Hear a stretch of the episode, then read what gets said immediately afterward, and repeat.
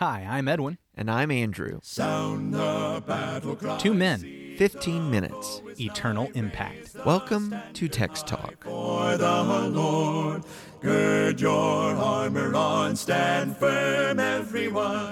morning, Andrew. Good morning, Edwin. I want to keep talking about Galatians chapter 1. How about you? Yeah, I've got it right here. Galatians chapter 1's open. You want to go ahead and read verses 1 through 9 like we did yesterday, and let's just jump in today? That sounds good.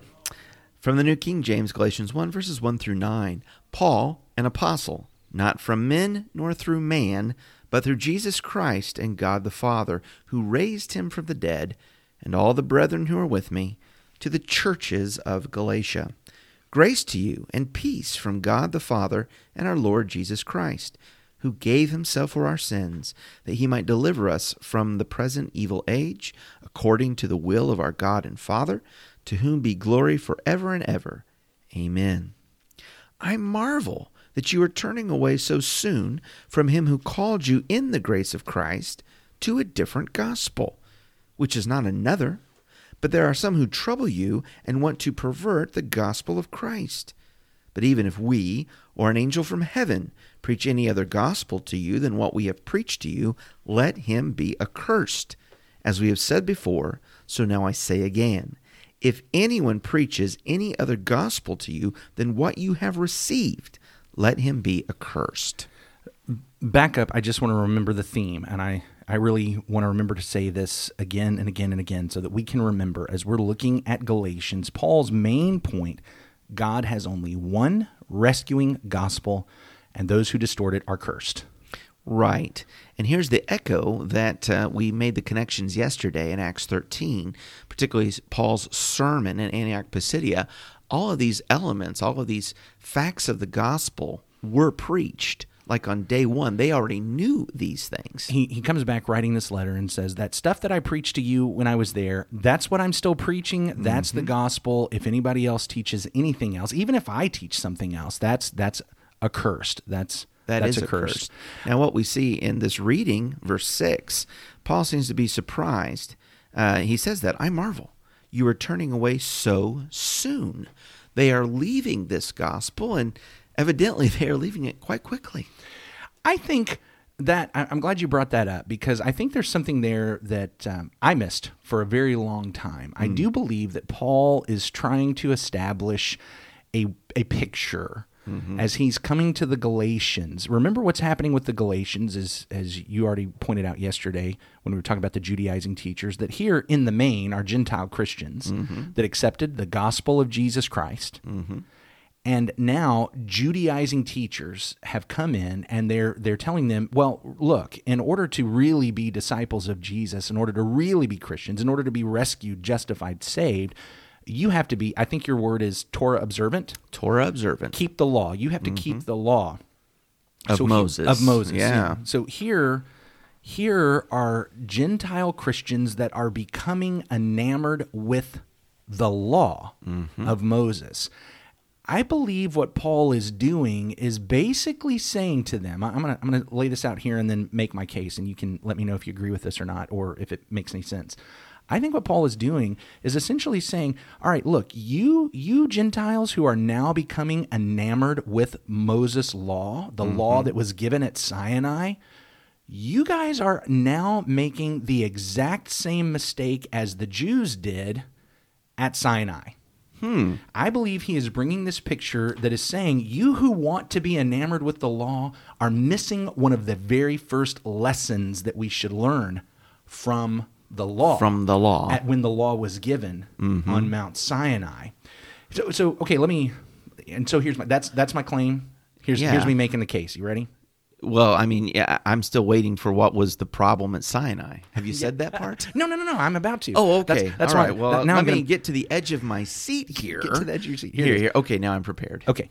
if you look in Exodus chapter 3, verses 7 through 8, Now, this is not yet at Mount Sinai, but this is setting the stage. In Exodus 3, verses 7 through 8, when God, well, actually, this is at Sinai, but not when Israel was at Sinai. Guess I got to be clear about this.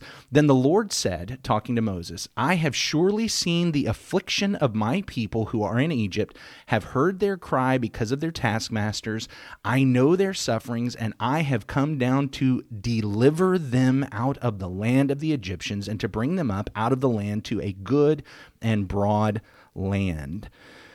That word for deliver, mm-hmm. it's it's used quite a bit. The Greek word in the Septuagint is used like 120 times in the Old Testament, but it's actually not a very common word in the New Testament. Mm-hmm. In the New Testament, it's only used about eight times.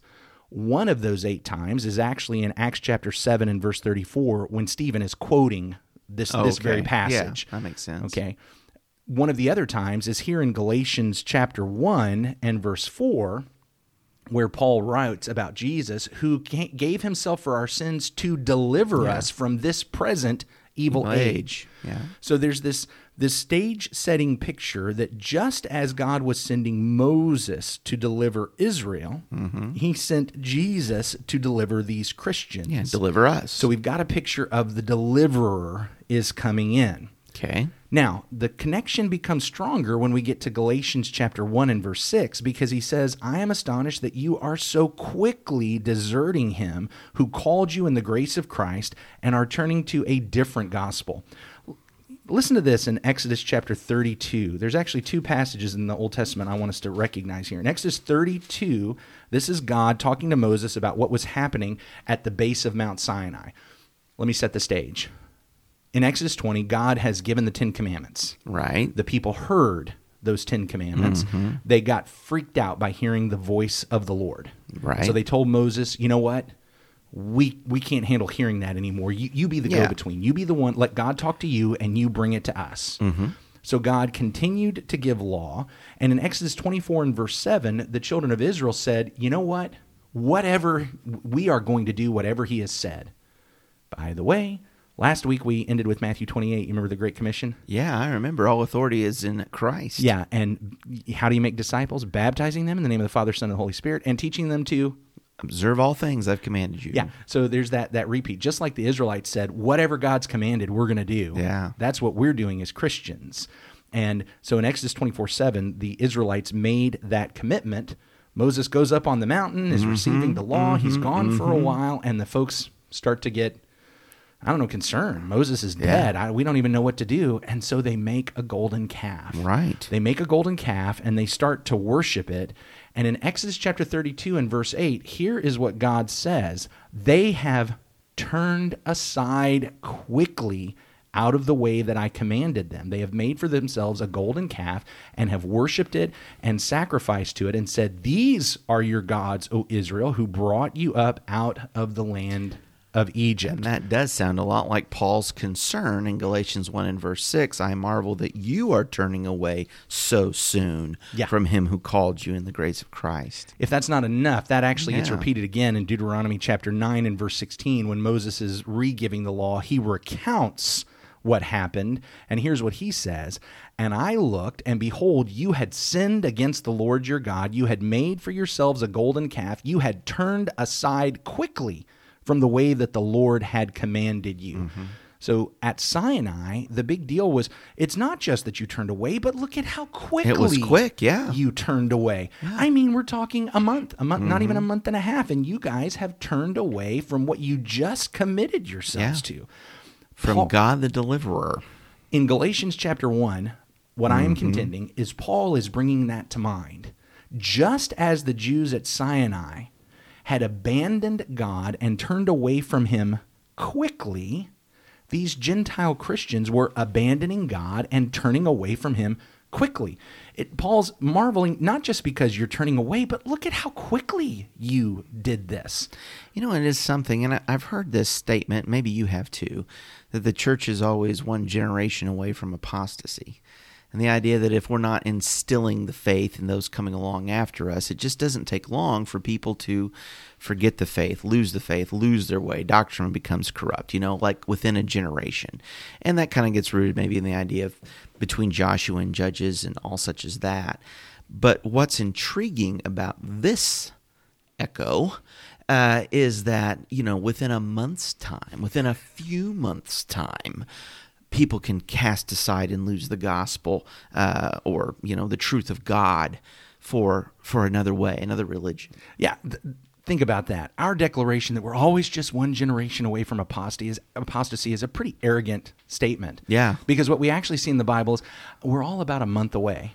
we're, we're all about a month away. a it month really away. doesn't take long. It really doesn't take long. Yeah. That's why we've got to remember there is one rescuing gospel, and those who distort it are cursed. So let me think this through with you. What was going on with Sinai and Moses is that those folks set aside the Lord Yahweh, their deliverer, for an idol. They went back to this religion that they had known before and were practicing idolatry. But now we said yesterday, and maybe even earlier in this talk, that the Galatians were Gentiles. They had come out of idolatry. Yeah. So what we have here is almost this picture of reversal. It's like you're doing the same thing uh, by, but look, it's like the opposite. So what what happened at Sinai? And let me add this in. You know, the Israelites themselves didn't think they were abandoning Yahweh Yeah, that's a good point. because what Aaron says is this calf, this calf, that is. This is Yahweh. This is Yahweh. This represents Yahweh. So they, they didn't think they were abandoning Yahweh, but what they were doing is they were bringing in the Egyptian Gentile baggage Mm-hmm. to the worship that God had commanded. At the same time, yeah. these Galatians, they don't believe they're abandoning the gospel of Jesus Christ. Mm-hmm. But what they are doing is bringing in the Judaizing baggage Mm-hmm. and they're twisting and distorting and they're overlaying something else on top of it. So what we have is like this this reversal. On Sinai, Jews, having committed themselves to follow the Lord, have brought in Gentile baggage. Mm-hmm. At Galatia, Gentiles, in the main, who have committed themselves to serve Jesus Christ, the Lord, have brought in Jewish baggage, mm-hmm. Judaizing baggage. But but his claim, and I think this is why this is important. You know what? Those Israelites did not think they were abandoning Yahweh, but I'm telling you, essentially, they were going after gods that were no gods at all. Correct. You, Galatians, don't believe you're abandoning the gospel, but I'm telling you, you are going after a gospel that is no gospel at all. Well, I think about Moses' response when he's coming down the mountain and he sees all of this idolatry going on. You know, he's he's enraged, he's heartbroken, he's uh, furious, right? Uh, and this must be corrected right away. And I, I think about the Apostle Paul and what's going on in his heart as he is moved by the Holy Spirit to write this letter. Yes, Yeah. he's upset. He's, He's upset. marveling. That's exactly And he is upset. He wants to bring this under control. Let me take this one step further, further before we wrap up. This this Sinai sin actually plagues Israel for the rest of their history. Yeah, it does. Because when Jeroboam becomes king of the northern tribes, what Mm-hmm. he does is he picks up the Sinai sin and and and commits the northern kingdom to it by making golden calves Right. at Bethel and Dan. He institutionalizes Mm-hmm. this initial sin. I guess what I want to say is let's not be surprised when in the kingdom of Christ today there's a portion of and I'm using air quotes, I know you can't see it, but Christendom I see it. He is, folks. He is. the the portion of Christendom that institutionalizes the distortion of the gospel. And that means we're going to find churches today that distort the gospel and we just need to remember that there's only one rescuing gospel and if you distort it, you're accursed. And so let's not distort it. Let's get into the word. Let's follow it. Amen. Well, we appreciate so much you join us on Text Talk today. We would love to uh, get feedback from you, love to hear from our listeners. Send us an email, texttalk at christiansmeethere.org, or uh, jump over to the discussion group on Facebook. That's always a lot of fun. Uh, Edwin, would you lead us in a word of prayer? Holy God, thank you for your one rescuing gospel. And our prayer is that you will help us know it, understand it, live it. May we never distort it. And if we, if we here on Text Talk, if Andrew and I, if as we preach, we are distorting the gospel, correct us, bring us to your gospel. If we are proclaiming your true gospel, as I think we are, strengthen us, encourage us, and help us get that message out to others so that they won't be cursed, but that we can be saved. Lord God, thank you so much for Jesus. Thank you for his death. Thank you for his resurrection. He is Lord. We give ourselves and we bow our knees before him in allegiance. Lord God, thank you so much for that. It's through your son Jesus we pray. Amen. Amen. Thanks for talking about the text with us today. I'm Edwin Crozier, and I'd like to invite you to join the Christians who meet on Livingston Avenue in Lutz, Florida this Sunday for our Bible classes and worship. You can find out more at ChristiansMeetHere.org. Check out our daily written devotional that goes along with today's episode. You can find a link for it in our show notes. Michael Eldridge sang all four parts of our theme song. You can get more from him at acapeldridge.com. Please remember to subscribe, rate, and review Text Talk in your favorite podcast app so others can find it and learn about it more easily. Have a fantastic day. Steady, pass the word along. Onward, forward, shout aloud, Hosanna! Christ is captain of the mighty throne.